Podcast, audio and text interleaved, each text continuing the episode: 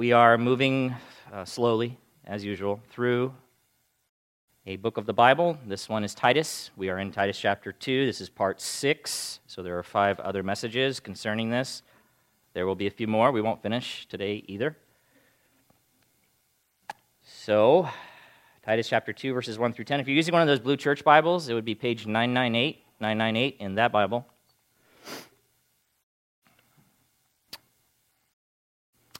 This section of Titus, and again, you've heard me say this in a number of ways, but I just want to keep repeating it so that we're all on the same page as we're looking at this section. This section of Titus lays out conduct that is fitting or suitable for both men and women in various phases and circumstances of life who profess to follow Christ. Paul's concern that stands behind this section, it's important that you understand this as we're reading this section, is that unbelievers would not be given a reason to think badly or wrongly about the gospel or the Christian faith because of deplorable behavior by Christians, but instead be drawn to the gospel through the true beauty and power of the Christian faith seen in the commendable conduct of God's gospel believing, Christ following people. This is really about how our personal Christian conduct impacts the advancement of the gospel. It can either hinder it, or it can cause it to even excel at a greater level, or I should say, to the degree that God wants it to excel.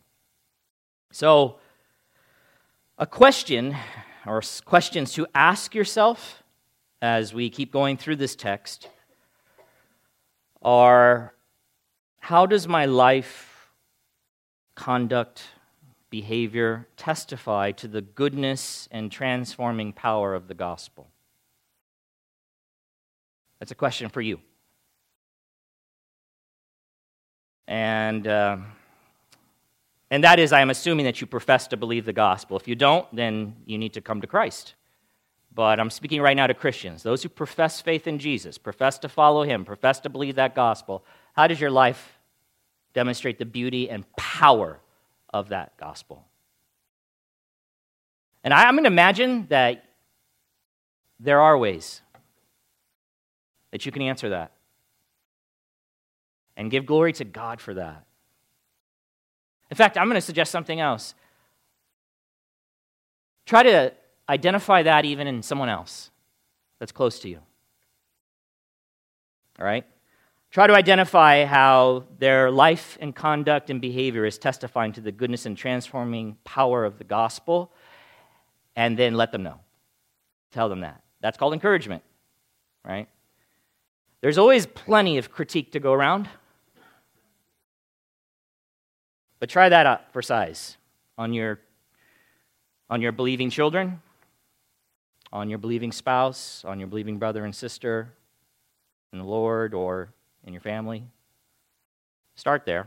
But another question might be how can my life, or I would say not might, but should be, how can my life better testify to the incredible worth and value of knowing and following Christ?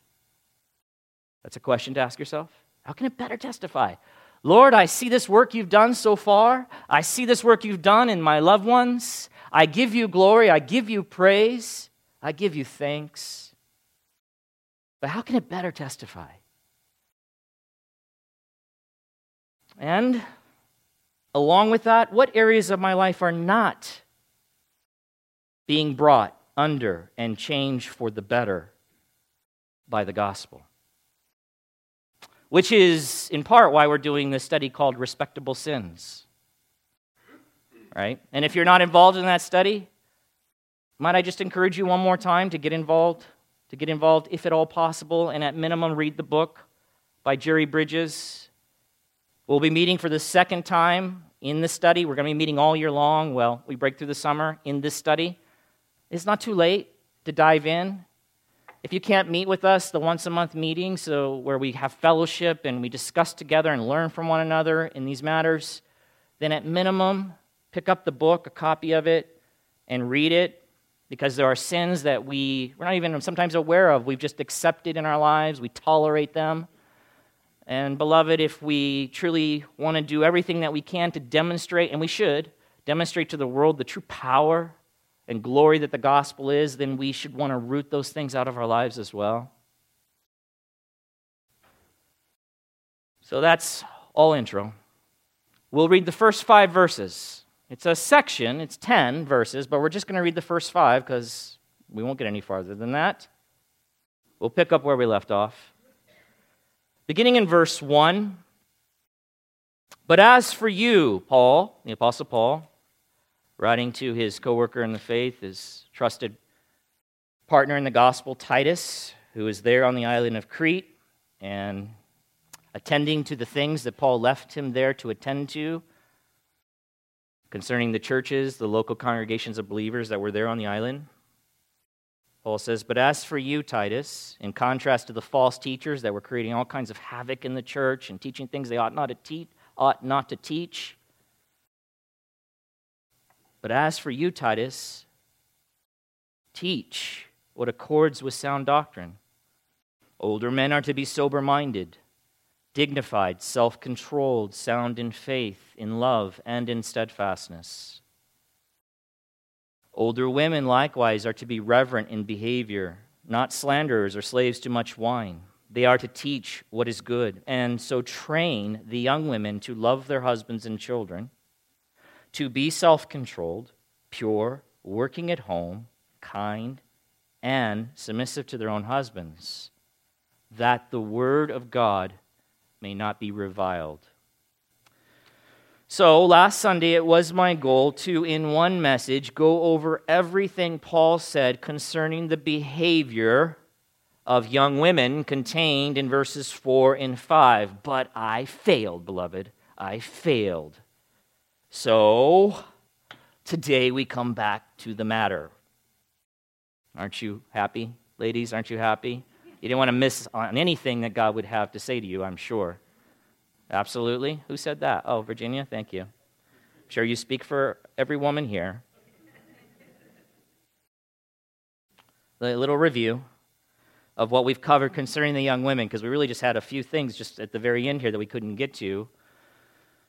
But through being a godly example and giving sound advice or instruction, the older Christian women in the church were to train the younger Christian women in the church, which in the cultural context would have been generally married women with children at home. They were to train them to love their husbands and children or to be devoted wives and mothers. If you weren't here last week, and there were quite a few of you missing, I would encourage you to go back and hear everything that was said concerning this, but this is just a very short, truncated uh, uh, section I'm using it right now, just a quick review. So, to love their husbands and children, or, as I said, to be devoted wives and mothers. That is given to, dedicated to the spiritual, physical, and emotional good of their families. This is not, I'll say it again, this is not about training them to have loving feelings. How would you even do such a thing? You can't train someone to have feelings. But rather, it was to, to train them to be lovers of their husbands and children. Lovers in the biblical sense of the word. One writer says this love involves unqualified devotedness. So it's not, you know, if uh, the, the husband and the children don't have to do something in order for you to give this love, you are to just give it. It's unqualified. You don't do it to get something back. You don't do it because they deserve it. You do it because that is what God calls you to do as a wife and as a mother.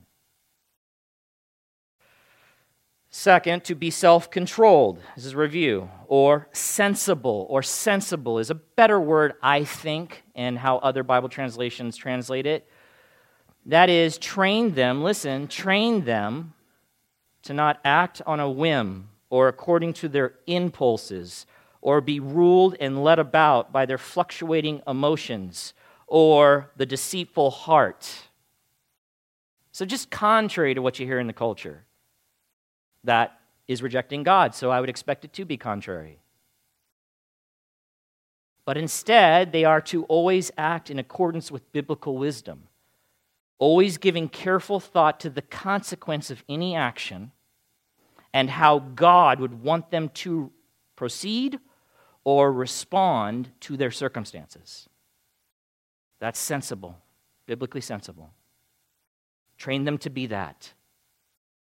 Train them to be pure, to be morally pure in general. And in this context, it may include the idea of sexual purity or marital faithfulness. They are to give themselves to their man and him alone. To be working at home. Also translated workers at home, busy at home, or, and I like this translation the best, to be fulfilling their duties at home. This would necessarily exclude one from being idle or entirely occupied by lesser things. By lesser things. The devoted wife and mother, as I said last week, and one writer said, finds her absorbing interest in the innumerable duties of the home. Train them, in other words, to be productive in the normal occupations of a wife or mother each day. Another writer says the point is not so much that a woman's place is in the home as that her responsibility is for the home. The home is a wife's special domain and always should be her highest priority. I said this last week, and this might rub some people the wrong way, but the writer said any woman who makes career status or financial advantage a higher priority in her life than the welfare of her marriage, children, or home transgresses Scripture as well as the signals of a heart sensitive to God's Spirit. I stand by that. I agree with that man. John, I didn't tell you this last week, but this is something else he said. He said, and I agree with him as well, one of the greatest pressures on young wives today is the saturation of our culture by the ungodly precepts of radical feminists who believe that wives being homebound is an egregious form of bondage by males, from which all women need to be freed. Do you feel in bondage, honey? I mean, Allie works, but even when, I mean, this is so ridiculous. But listen, this is what they, this is what they say, and we live in this culture, so we might pick up these, this type of thinking without even realizing it. And our, our thinking and then our guts may not be in line with biblical truth. Through our lives, baby, you feel like you've been in bondage to me, my male dominance. I, he goes on to say they unequivocally insist that is, radical feminists, that women should be as free as men to work outside the home at whatever job and to whatever extent they want. Because they are not free unless they're able to do such things, neglecting God's ordained role for the woman or women in the home. Pushing back against that. It's just a form of rebellion, folks. I said last week there would probably be certainly questions concerning what I said, and I'm not gonna, I can't stand up here and possibly address every possibility in question. The point is for you as a couple to look at what God's word says and then work through that together in your own particular circumstances and financial situations and so on and so forth. I mean, I can imagine, I'll just say right now, listen, what are you saying? Because I, as I said last week, I'm not saying that, a, and I don't believe the text is saying this either, that a woman can't work outside the home. Certainly not demonstrated by what an excellent wife is portrayed to be in Proverbs. She did work outside the home, but it was always for the benefit of the home, and it was not to the degree that she couldn't care for her home. So someone might say, listen, you don't understand how difficult it is financially I'm in a position where I have to work, my husband has to work. Okay. You need to work through this section of Scripture, right? I mean, does work, can the work, and I'm not going to work this all out for you, but I'm just going to give you some thoughts, right? Can you work in such a way where you can still give yourself, that that work supports the family, but you can still give yourself to the highest priority, which is your children and your husband? Can you do that? And is it in line with your husband's desire for you? Which we'll get to in a second.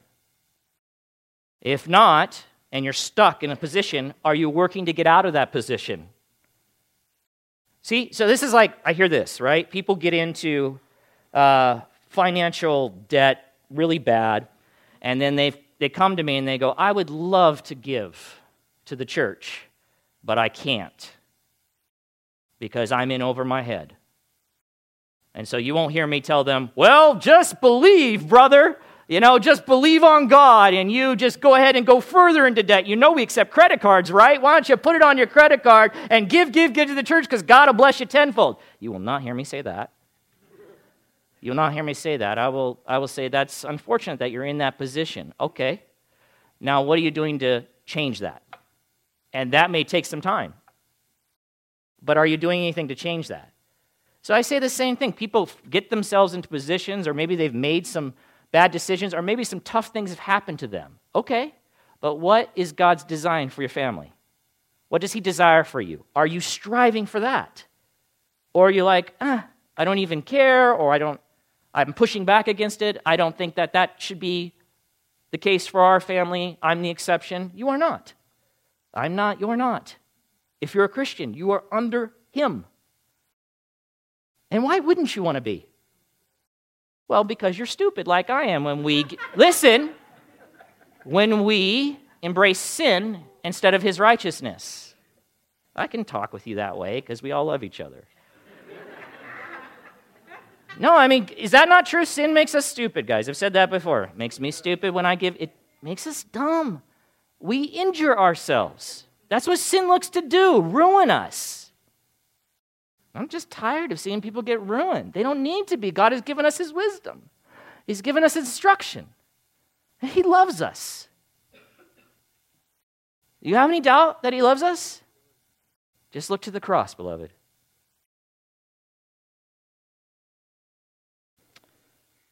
So, and then I would say for some people, move.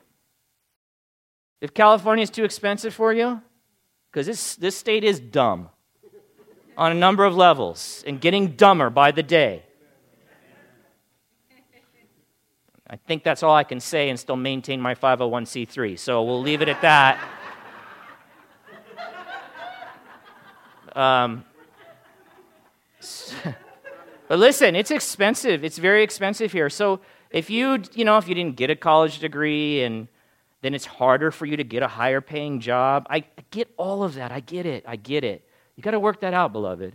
But for some people, the right choice might be moving. I mean, I'm like, I'm not asking you to move. I'm just saying for you to align yourself with God's will, it could be moving to a state that's more affordable where you can actually achieve these things. And, and I think, and I'll say this you need to think bigger. Satan. Not that he's like in your house, but he has a plan. His plan is to hurt you. His plan is to harm you. His plan is to hurt God. He pushes back in every way he can against God's will.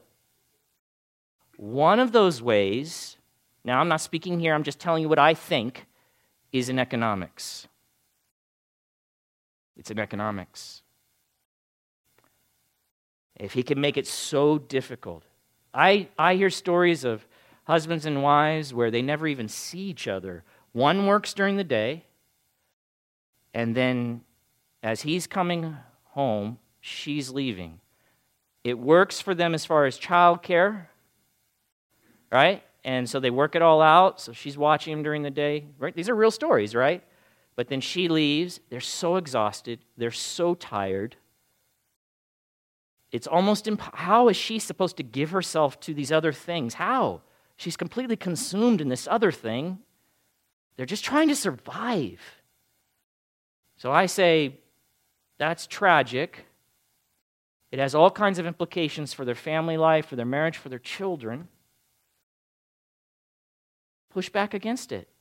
Develop a plan to get out of that. You don't understand, Jeremy. I can't do it in California. Then leave. Did you consider, maybe, I'm not, you know, again, I'm not commanding you. I'm saying, did you even consider that as a possibility? Or maybe husband has to work two jobs. Do you ever consider that? Well, he already does. Okay, maybe three. I don't know. There's a limit. No, there's a limit. There's a limit. But these, those kind of things are not. It's as if I'm a victim of my circumstances. There's nothing I can do. And just generally saying, speaking, that is not the case. You just aren't, you aren't pressing harder. You've given up too easy. If this is God's will for you, and it is, wife, husband, family, then it is the very best for you. And you need to fight hard to achieve it, regardless of your circumstances. Push back. Pray. Ask God for help. You think He's going to abandon you? No way. He'll open doors, He'll make things happen. They may not happen overnight, it may take a year, it may take two years, but press. Okay. To be kind that was the uh, other conduct behavior. By the way, I know I get no support from the culture, and that's okay. So if you go out of here and you, are going to hear just the opposite of what I'm telling you, you know, concerning the household, you're going to hear the opposite in our culture, right? You're going to hear the opposite. I don't care. I don't care. I'm going to say what I believe the scriptures say, and, and that should be your thing too. You should say, I don't care. I just want to align myself with this book. I don't care what my culture is doing. There'll be times where it aligns itself with this, there'll be times where it doesn't. It doesn't matter. That's not our guide. It shouldn't be. Our guide is this. Yeah? It should be, but again, we get confused. I get it. I get it. So I want to encourage you to be kind. So I said, in light of the nagging demands of mundane and routine household duty, duties, the wife must resist the temptation to become irritable and harsh with members of her household. Real temptation. Can be, right? But remember to continually cultivate the virtue of being kind, benevolent, heartily doing, as one writer says, what is good and beneficial to others, especially those of our household.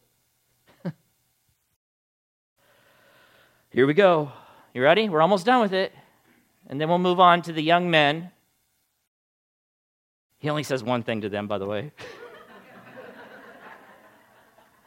We'll get to that. We'll get to that. Verse 4.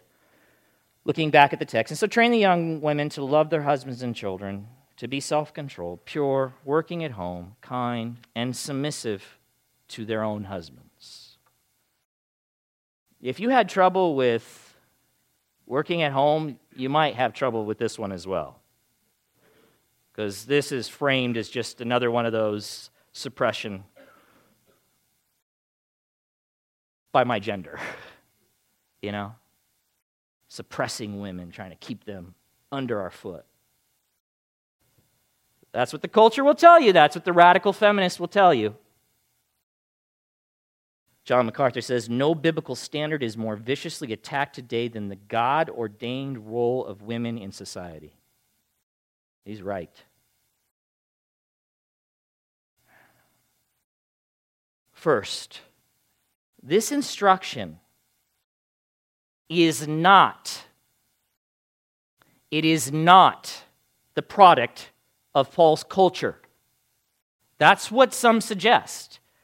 And what do I mean by that? Well, his culture was patriarchal. Okay? So, patriarchy. One definition of that is a social system in which males hold primary power and predominant in roles of political leadership, moral authority, social privilege, and control of property. Yeah, that's it was that couldn't if you were a woman in the first century, you couldn't own property. You didn't have positions of power. Okay? So some try to suggest that all you have here is just Paul, who's a product of his culture, and he wants to make sure that they align themselves with that culture because he just grew up in that, so he thinks that's the right way to do things. But uh, he didn't have a good radical feminist by his side to tell him how things ought to be. And therefore, that's that we can disregard with it. You just disregard this because he wasn't really enlightened to how men, male female relationships should really work themselves out, especially in the home. And certainly it shouldn't include anything about submission. This is not instruction flowing out of Paul's culture. I'll prove that. I'm going to prove that to you biblically. Okay? I'm going to prove that to you biblically. But I hear the same stuff. Those are traditional values, you know? Old, fogey, stuck, what is it? Outdated, antiquated. You know, those are the values of our parents. They're stuck in the 50s uh, hello, this is a first century instruction, so I'm not sure this has anything to do with the 50s. Okay, so that doesn't even make sense. And then, of course, this one, and Thomas and I joke about this all the time. They'll say something like, This is 2019. Don't you, does anybody know this is 2019? What does that have to do with anything? When it was 2018, they said, This is 2018. Doesn't anybody know it's 2018? Oh, yeah, it is 2000. It's actually 2019. And what's that have to do with God's eternal truth? That doesn't care what year it is. What are you talking about? But this is the stuff we, listen, you and I both live in this stuff. And it just comes and it soaks in without us, if we're not careful, not paying attention. I would say just does. And so we have to continually keep righting our minds and therefore outflowing out of that our hearts so that they're in line with God's word. Otherwise, we're going to get ourselves into trouble, and have, and have. Here's my proof for this is not this specific command about submission has nothing to do with culture. It has to do with God. It's how God set it up. Ephesians 5. There, Paul says the same thing. Verse 22 Wives, submit to your own husbands as to the Lord. And now we have the purpose statement, because that is what a wife is expected to do in our culture. What does it say? The four is, and this is why. Here's why I'm telling you this. And Paul sets down a principle that would be true in any year in any culture, in any place on the globe. For the husband is the head of the wife, even as Christ, this takes it up a notch, is the head of the church, his body, and is himself its Savior. Beloved, let me ask you a question. Who is the ultimate authority over the church? Christ. Who are we to submit to? Do you see what's going on here? Now, as the church submits to Christ, so also wives should submit in everything to their husbands. I find it interesting that People try to push back against this. Maybe say it's a, even that, try to somehow say it's part of the culture. Clearly, it's not. This is a principle, it's based on this. This is how God has set up humanity. He has set up a husband and wife, the family. The family is not culture's idea, it's God's creation. Marriage is God's. He started it, not a culture. So he makes the rules concerning it. But I just find it fascinating because, you know, a few verses later in Ephesians 6 1, it says, Children, obey your parents in the Lord, for this is right. I don't see anybody fussing about that one.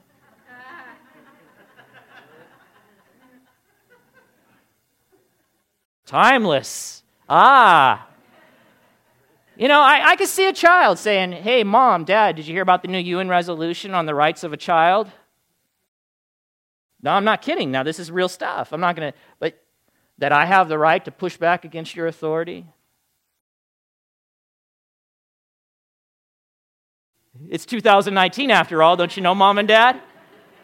And of course, you would, being a good Christian mom and dad, you're like, listen, children, obey your parents in the Lord, for this is right. You want a long life? Because that's what the text said. I mean, the text actually says that. You read a little bit further. It's right for you. You need to understand that God has set up authorities and submission to those authorities. And this is God's design, child, and you teach them that, right? Oh, but I see when it comes to the husband and wife, it's something different. I see. No, it's not. Sometime back, I preached your First Peter. Peter also makes the same statement concerning wives in chapter 3, verses 1 through 2. If you did not hear it and you would like to, and sometimes it's a little bit hard to find stuff online, it could be hard on our website. Uh, quickly, it's called A Word to Christian Wives. A Word to Christian Wives. I, it was a two parter, go figure. Uh, part one and two. I did better back then. I only did like two parters back then. I'm getting out of control now. And so uh, I went back and I decided, I decided, you know, why, why try to come up with everything again? I just went back to that message. That's the, the good part of preaching for a while. You have stuff that you can draw from your bank. So I went back to that section to borrow from my notes on that message.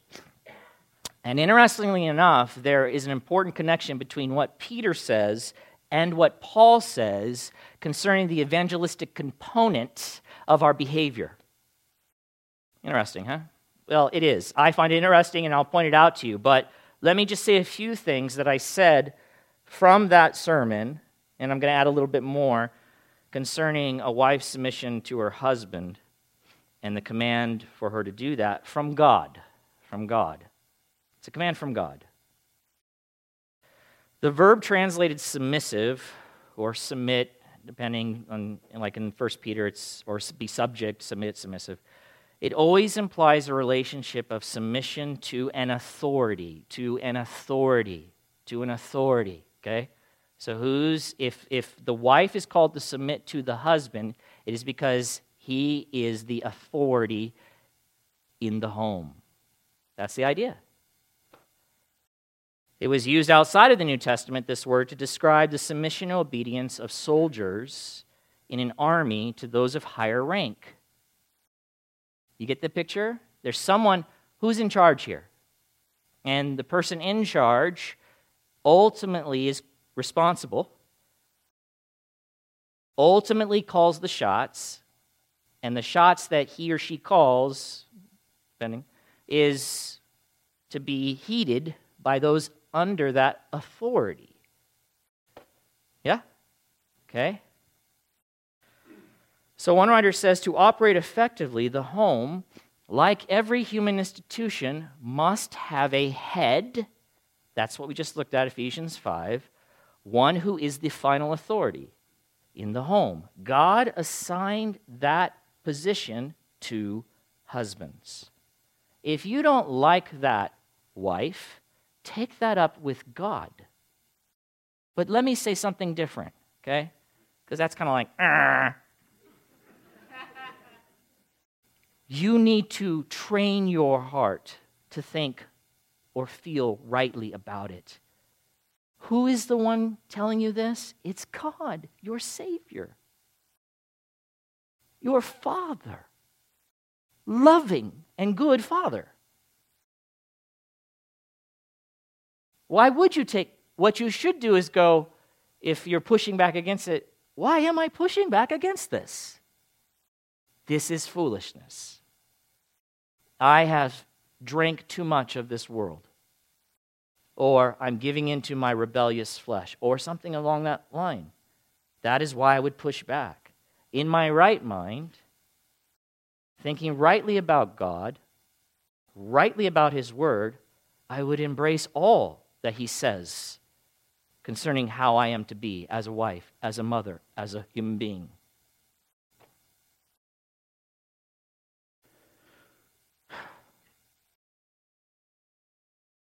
Young women are not to be trained to, I would say this also, submit to husbands or men generally. Rather, the Christian wife is called to submit to her own husband. That's there in the text, both in Peter and in Paul. To her own husband. Train them to be submissive to their own husbands, not just men generally. That's the protective feature.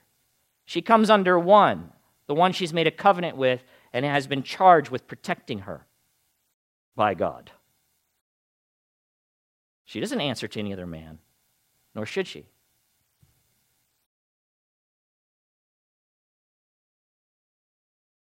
Another writer says the submission is not the husband's to command, but for the wife to willingly and lovingly offer. I want to help you out, husbands, because you need it. I speak as a husband. We need it collectively. The submission is not the husband's to command, but for the wife to willingly and lovingly offer. You want to get yourself into trouble, man? Because we seem to want to. Try forcing this on her. I mean, at best, try manipulating her. Try threatening her. Try, I don't know, throwing a tantrum. I don't know. Whatever it is you think, oh, try telling her, you said so. good luck with that. I mean, good luck. Good luck with all that. In, at best, you will get, if it is not like with any command of God, what God is looking for is a heart surrendered to Him in love for Him and loving Him, wanting to do this, and maybe struggling with it and praying for help and all the things that God calls us to do because we're fighting against our flesh, fighting against old thinking, fighting against the thing we're supposed to do because it sometimes is very difficult, can be difficult. People make it more difficult than it needs to be.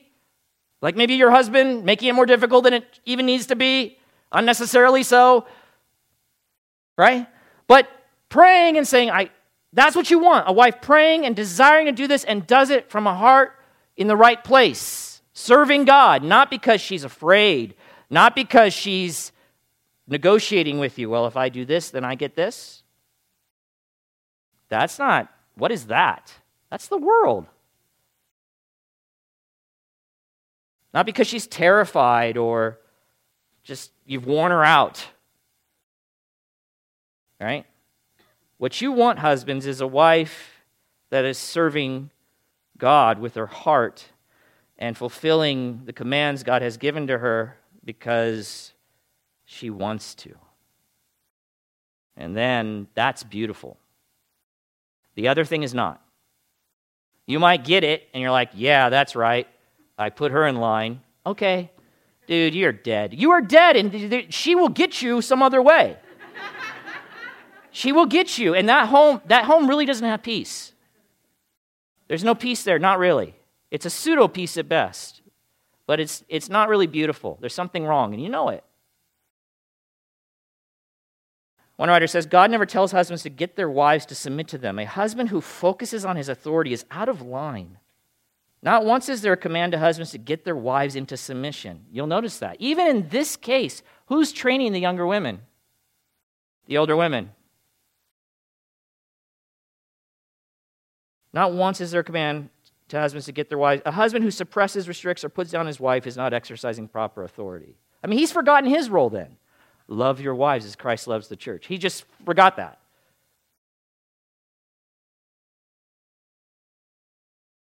Now, I pulled these couple of quotes from last time, and I wanted to share them with you because I thought they're helpful as we think about, as a wife thinks about submission, thinks about uh, the marriage. One writer says this, I really like this by Grudem. What submission in a healthy marriage might look like. He says this Submission to a husband's authority within a healthy marriage might not often involve obeying commands.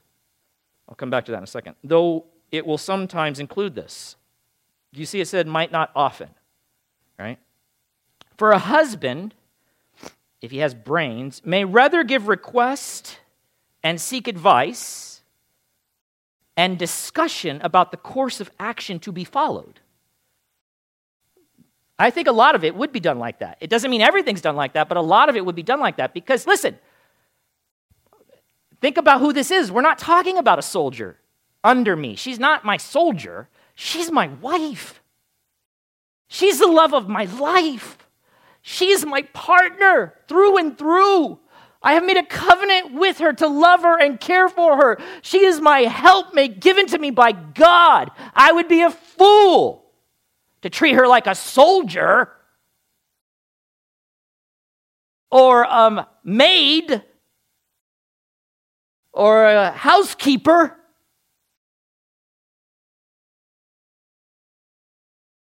Nevertheless, an attitude of submission to a husband's authority, women, wives, will be reflected in numerous words and actions each day which reflect deference to his leadership and acknowledgement of his final responsibility. It's on him, after discussion has occurred where possible, to make decisions affecting the whole family. God has put it on him. He's responsible. And if he's responsible, he needs to have authority. And so he does, given to him by God. Wives recognize it. Stop pushing back against it. That's, I'm not speaking to you directly. I'm just saying, I'm speaking over you right now. But maybe God is speaking to you. Maybe. I don't know. Now, I read that and I agree with it, and then I thought commands, and I was trying to, I wanted to test it with her. No, no, no. I didn't want to test, no. I wanted to, I, all right, let's try this out. No. I said, sweetie, I'm trying to think, commands. How often have I commanded you through our almost 30 years of marriage now? Uh, and who knows in the first five because they were horrible. They were, they were horrible. But since then, with every year with God, it's gotten better. It's gotten glorious. Okay, so I said, honey, can you think of times I've commanded you? and so she, uh, so we, she recently was out of town, and uh, she said it was hard, first of all, to th- figure this out. By the way, I'm just going to say, I am the man of my house. I am the authority. Am I? Am I? Yeah. No, I'm not. I'm just I, for your sake. Is that true, baby? I am the daughter. Okay, let's try something else because maybe Allie's afraid. Daughter, you don't live with us. daughter, am I the authority in my home? Okay. I am the authority. I don't apologize for it at all. Okay. I don't apologize. This is how it works. So, I ask, but I don't. Our general rule of thumb is I don't go around command. This is my woman. I don't command. I mean, there might. So I tried to figure out do I actually command you? She said, when we were on the phone, I had to step out, get something to eat, and she was uh, staying uh, out of state. And I said to her, All right, call me back. Call me when you get back to your room. Now, she said, I said, Yeah, I guess that was a command. And now she said, Okay, because that's just me wanting to make sure she got back. But I did, yes, call me. And I didn't like, Call me when you get back to your room. You hear me, woman? I wasn't like that. I was like, hey, sweetie, probably. There's usually all these fluttery things with it because I love this woman. I love her. Hey, sweetie, call me. Okay, call me when you get back to your room. It's kind of like, you know, I just want to make sure you got back to your room okay. Now, she could, she could have pushed back against that. She could have said, what? Why? Or what, you don't trust me? Or why do I have to do that? Or why do I have to check in with you? I can imagine all those kind of things happening. Now, if she would have done that, that would have been an interesting phone call. I'll tell you that much right now. That would have been, fa- I would have got upset, probably. I probably would have got upset. What do you mean? You know, but anyway, it didn't go down like that. Sure, baby, I'll call you when I get back. And of course she does. The only, the only other thing I've, she said, I said, what else? Is there any something else? I said, she goes, oh yeah, you said don't put grease down the garbage disposal. hey, women, don't do it. I don't know why you do. Nothing's supposed to go down the garbage disposal except water on it, soap. Not all that stuff you throw in there because then it gets messed up and we got to fix it. Uh, and then the other one, she said, maybe you'd say, stop spending money. But that's kind of just my ongoing regular command. I just, on a consistent basis, have I said it like in a couple hours? No, stop spending money. So, uh, and then last night, I think she said, I go to sleep. That would be another command I give. But, uh, but, but there might be, certainly. Listen, but what is it? It's more about the attitude of the wife. How's her response to such things, you know? And it, certainly, husbands, don't be stupid about this either. If you're just walking around like you're King Tut, you're not going to you're not, then you're failing to do your part, which is to love her. Now, she's still called to submit, regardless of your stupidity. She is. But you are making it unnecessarily difficult for her. So that's not, he, he's not being addressed, the husband's not being addressed, the wife is. But I'm just trying to help you husbands out. Don't do that. Don't make it unnecessarily difficult for your wives to fulfill God's will for their lives in the matter of submitting to you. Unnecessarily difficult. This is why there's a, a command that goes with that to the husbands to love your wives as Christ loves the church. Because if both are fulfilling those commands, it really is a beautiful, synergistic, powerful thing. You encourage one another. It's much more easier. So it doesn't mean she's off the hook for submitting if I'm not doing these things or fulfilling my side of it. She's still on the hook. But it's going, she's going to be tempted in a way greater than she needs to be, already fighting her own flesh and the culture that she may have absorbed. She's gonna, it's going to be even more difficult when I'm a jerk. And I don't care for her. But if I, if I care for that woman and she knows it, if she can trust me, that's another area. I don't want to submit like I have a hard time with my government. Because I don't, I, I'm just going to tell you, I don't trust them. Okay? I'm still called to do it, so, uh, but I feel it. I feel it a lot. Certain ways, you know what I'm saying? So, if I had a, listen, if Christ was ruling and reigning as he will in the future in his kingdom, there'd be no trust issues, baby. Right? So, see what I'm saying? So, you're not perfect men, but you need, to, you need to not keep getting in the way or tempting your wives in the same way. It goes both ways. But listen, don't tempt them to and make it harder for them than it already is. And realize it is hard for them. It can be because of their flesh and because of our culture and, and maybe because of you. I'm just looking to offend anybody I can today. Um, so here's that piece I wanted to tell you about.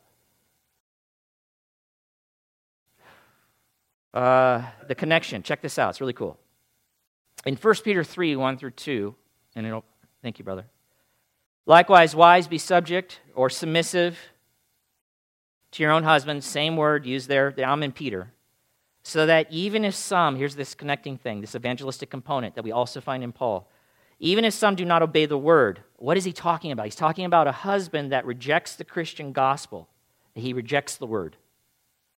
He's not saved. Even if they do not obey the word, they may be won without a word by the conduct of their wives when they see your respectful and pure conduct. This conduct that is right and good, which in the context is submission to an unbelieving husband, which would be even harder. But there's this evangelistic component here. So the theme of our witness to a watching and unsaved world, it also underlies that section in 1 Peter, as it does in Titus. Here, in addressing wives and Peter and their submission to their husbands, Peter brings up the matter of a wife, as I said, having an unbelieving husband. So the unsaved world is in her home and speaks to the influence or impact that her godly conduct, specifically submission, can have on her unbelieving husband.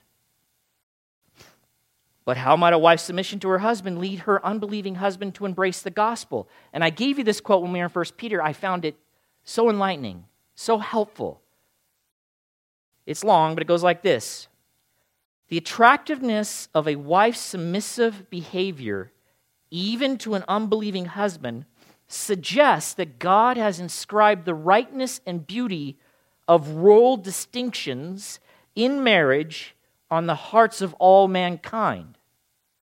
Such role distinctions include male leadership or headship in the family and female acceptance of and responsiveness to that leadership. Wait, someone might object that female submissiveness is attractive to the unbelieving husband only because he is selfishly interested in gaining power for himself, or because it fits his cultural's current perception of appropriate male female relationships. But in either case, so this position would argue, such role distinctions are still wrong or still incongruent or incompatible with God's ideal plan for marriage. So there would be, quote, feminist Christians professing Christ that would make these type of arguments. That's not how it's supposed to be.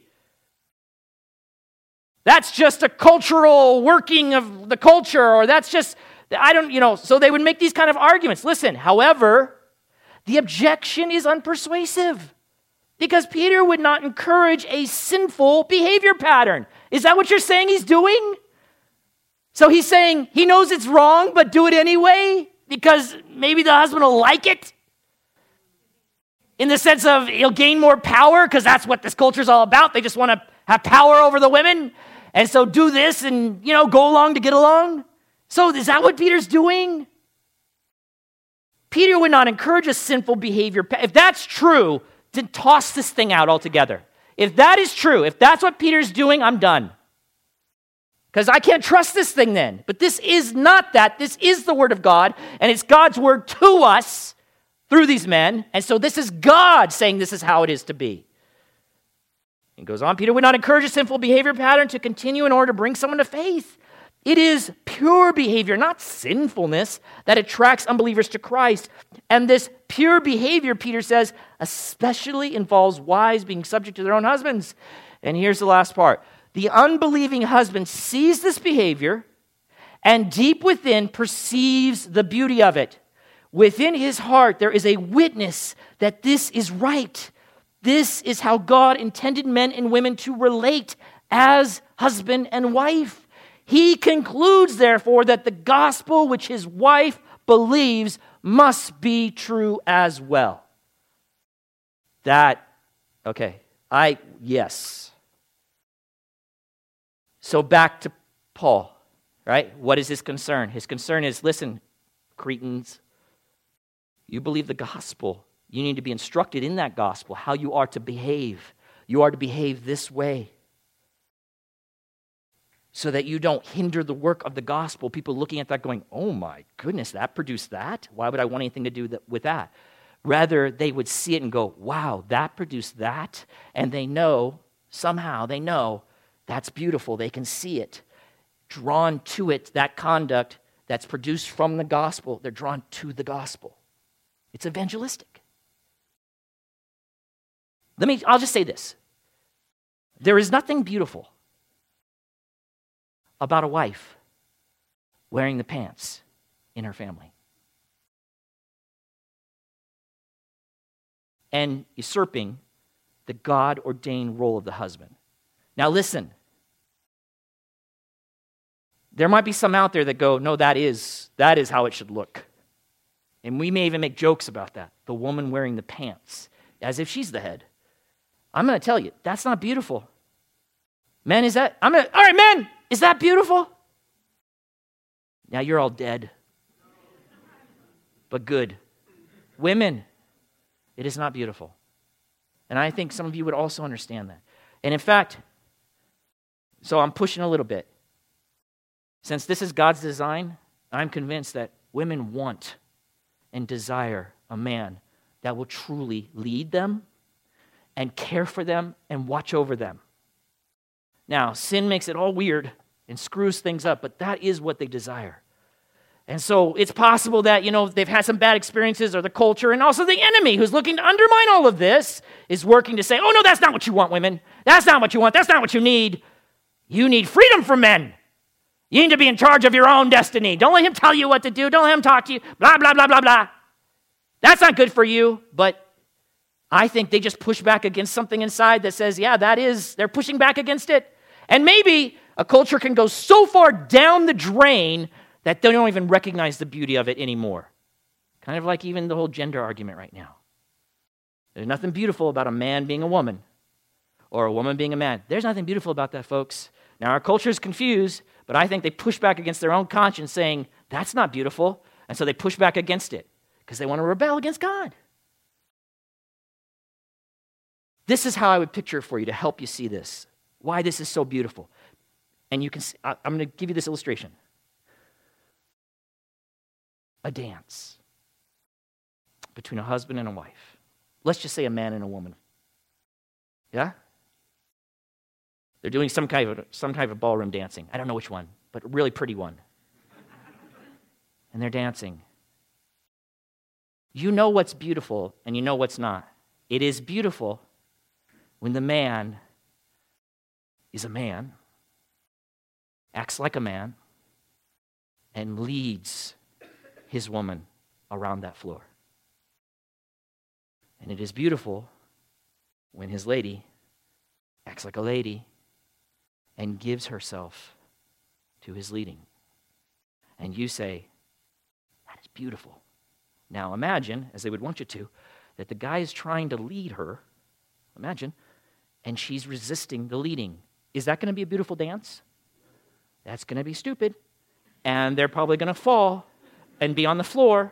It ain't going to look good.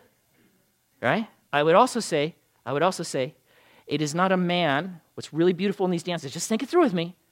It's not a man who says, You better follow my lead, or I will hurt you after this dance, because then she's intimidated through the whole dance. It doesn't look right. She's not giving herself to him in his lead. So you want that woman to be in a place where she's willingly submitting in her love for God and therefore her love for him. And he, as he leads her, doesn't lead her in a harsh way, but he leads her with strength. And he carries her and he flips her over and stuff like that. and he does it smoothly and perfectly. And you watch that and you go, that is gorgeous. Imagine, imagine if the woman were to take the lead. You would say, What's going on? That's not attractive at all. I don't want to watch this. Do you see that? It's with marriage. It is beautiful. And I know the culture's pushing back against it, but listen, as God works in his people, he as he's calling to himself, he opens their eyes, they see the beauty in this relationship as designed by God, as called for by God, and they are drawn to his beauty. They stand back and go, That is, I'm, something's missing. That's, that's something special about that. And so we close with four or five. It says, And so train the young women to love their husbands and children, to be self controlled, pure, working at home, kind, and submissive to their own husbands and here's the purpose clause that the word of God may not be reviled or dishonored, or as another translation puts it, so that the message of God may not be discredited, or as the another translation puts it, so that no one will malign the word of God or speak about it in a critical matter. And so one writer says the concluding purpose clause apparently relates to all seven items it is the first expression of Paul's strong sense of a religious purpose behind these ethical demands. If Christian wives ignored these demands, the gospel would be maligned, criticized, and discredited by non Christians. Do you see how those Christian wives and mothers behave? There's nothing beautiful about that. That's the idea. That's what Paul's concern is. That's why Paul's calling for this training. Listen, godly conduct attracts because it's beautiful and made in the image of God somewhere. If we haven't seared our conscience so far into the ground, like many are doing quickly in our culture, we know intrinsically that's beautiful. That is how it's supposed to be. We know two men are supposed to be dancing with each other, or two women. And we know that a woman and a man, that the man is to lead, that it would be weird if it was the other way around, and she is to surrender, and he's to care for her and love her and embrace her. We know that because God has created us, He's instilled it in us. So when we see it show up, we say, What's doing that? What's driving that? It's God, it's His gospel. It's his saving work in my life that now has broken the power of sin in my life that I might live as he has designed me to live. That's what you see. Embrace this God. Embrace this God. Embrace his gospel. But just as godly conduct attracts, ungodly conduct repels. It repels. It repels people from the very gospel we're, we're saying we believe and we want them to believe. Why would I want to believe that? Your life is ugly. You see? So we have a responsibility. Sharing the the gospel is, is not just a word thing, it is that, it's including a message, but it's also demonstrating the power and beauty of that gospel in our changed lives, in conduct in line with God's word. That's what this is about. That's what this section's about. Father in heaven, we thank you for your word. Continue to do your work in us. We're so grateful, Father. We just want to give you praise for the work that you have done. It's you, Father. You're working in us, and we're so, so thankful. Father, we help us as we ask these questions of ourselves. How does my life testify to the glory and the beauty and the power of the gospel I profess to believe? How? How might it better? And are there areas of my life that I've just not even paid attention to or not opened the gospel to? Help us to do that, Father, by your Spirit, by your grace, for your glory. In Christ's name, amen.